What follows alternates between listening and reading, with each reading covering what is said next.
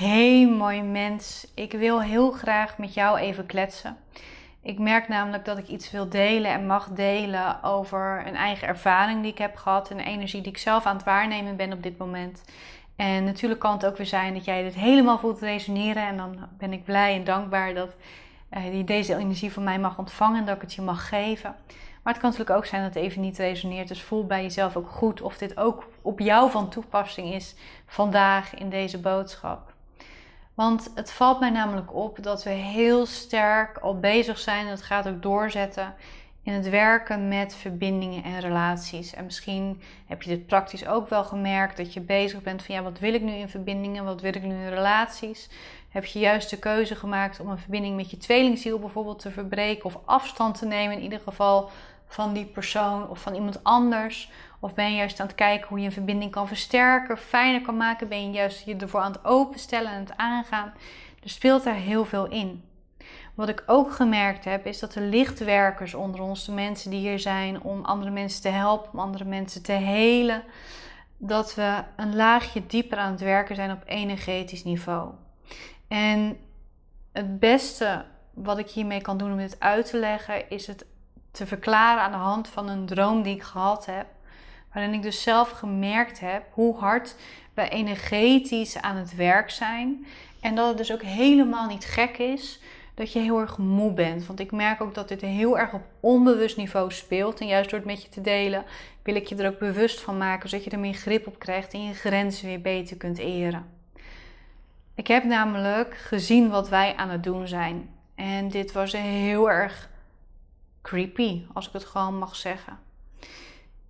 Wat ik namelijk gezien heb in die droom, die eigenlijk gewoon puur intuïtief was, was dat we met een groep mensen, een groep lichtwerkers, bezig waren om andere mensen te helpen. Alleen we deden dat niet op de standaard manier.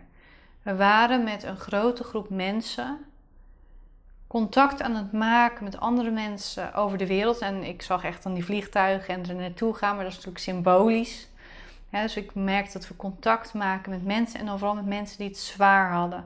Dus ik kwam ook in oorlogsgebieden terecht, uh, in de mensenhandel terecht, echt in de zwaardere energieën, in de zwaarde categorieën terecht. Maar ook gewoon mensen die armoedig hadden of trauma's meegemaakt hadden in het leven. Er is natuurlijk niks gewoons aan, maar het had dus verschillende lagen, probeer ik te zeggen. En wat ik zag, was dat wij de mogelijkheid hadden om een deur door te gaan, een, een, een, ruimte door te gaan. Dit was eigenlijk in de vorm van een kloosterdeur. Dit was een oude vervallen klooster. En op het moment dat we door die deur heen gingen, kwamen we in een dimensie terecht die nog steeds de aardse dimensie was. Maar op het moment dat we door die deur heen stapten, zagen we niet de persoon zoals die was, zoals we hem mee zouden waarnemen, zoals we hem op straat zouden tegenkomen.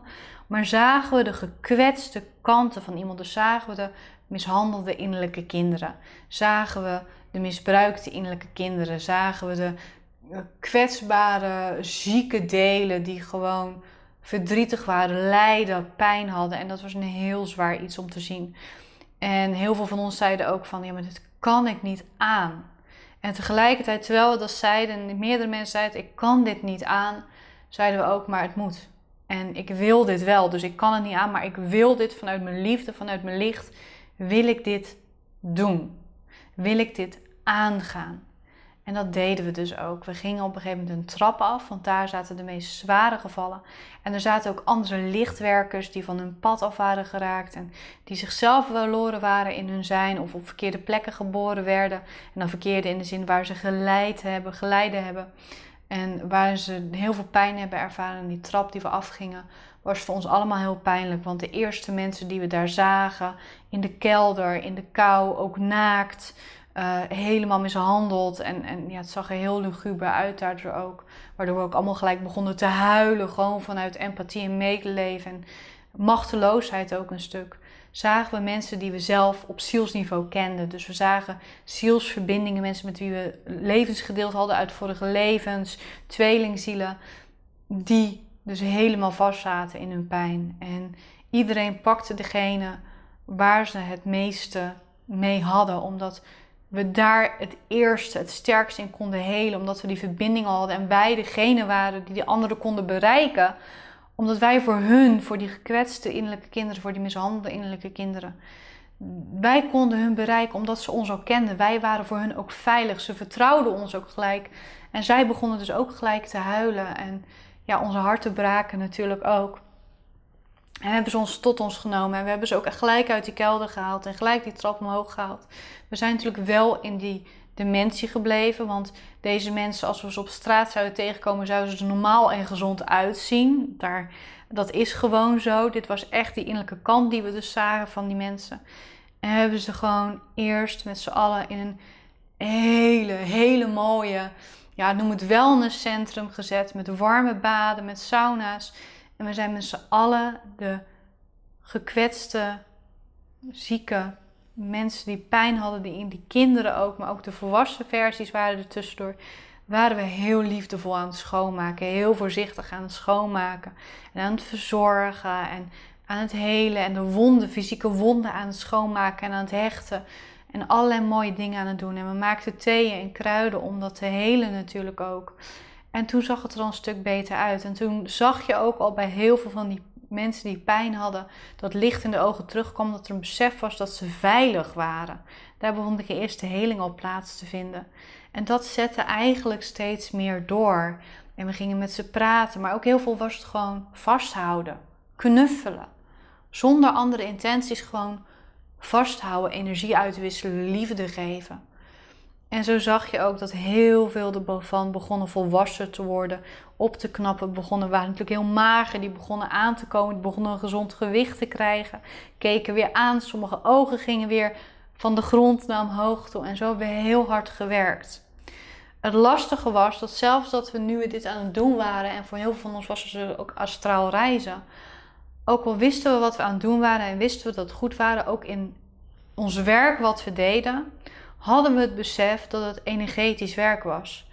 Dus waarmee we ook nog zaten, was het gevoel van ja, als we zo meteen die deur weer doorgaan en we gaan weer terug naar ons eigen bed, we gaan weer terug naar ons eigen leven, dan laten we deze mensen met wie we een sterke zielsverbinding hebben en al die andere mensen, laten we wel achter in de aardse praktische situatie waarin ze zijn. Want sommige van deze mensen die we geheeld hebben, zitten nog steeds in een oorlogssituatie, zitten nog steeds in een situatie waarin ze mishandeld, misbruikt en zo worden.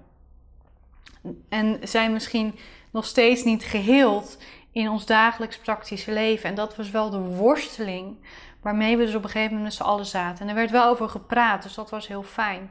Waardoor we elkaar ook weer de boodschap gaven van oké, misschien hebben we niet iemand praktisch uit die situatie getrokken.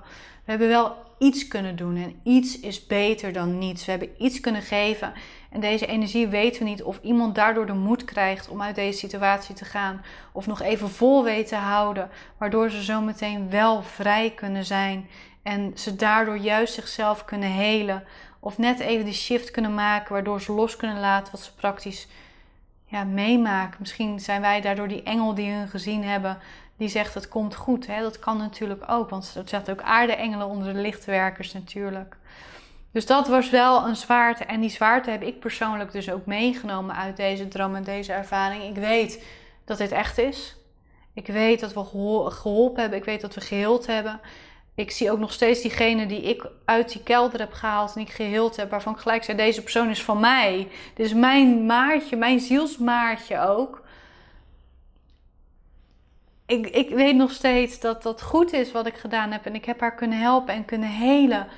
Maar ook het gevoel dat ik weet dat ze ergens steeds op een plek zit waar ze niet oké is. Dat gevoel draag ik als mens nu ook met me mee. En ook al weet ik dat dit nog steeds verder gaat. Dus vannacht zal het ook weer doorgaan en oppakken en verder gaan. Maar ik wil dit juist met je delen. Omdat jij misschien ook ergens die zwaarte voelt van... hé, hey, ik ben goed aan het doen.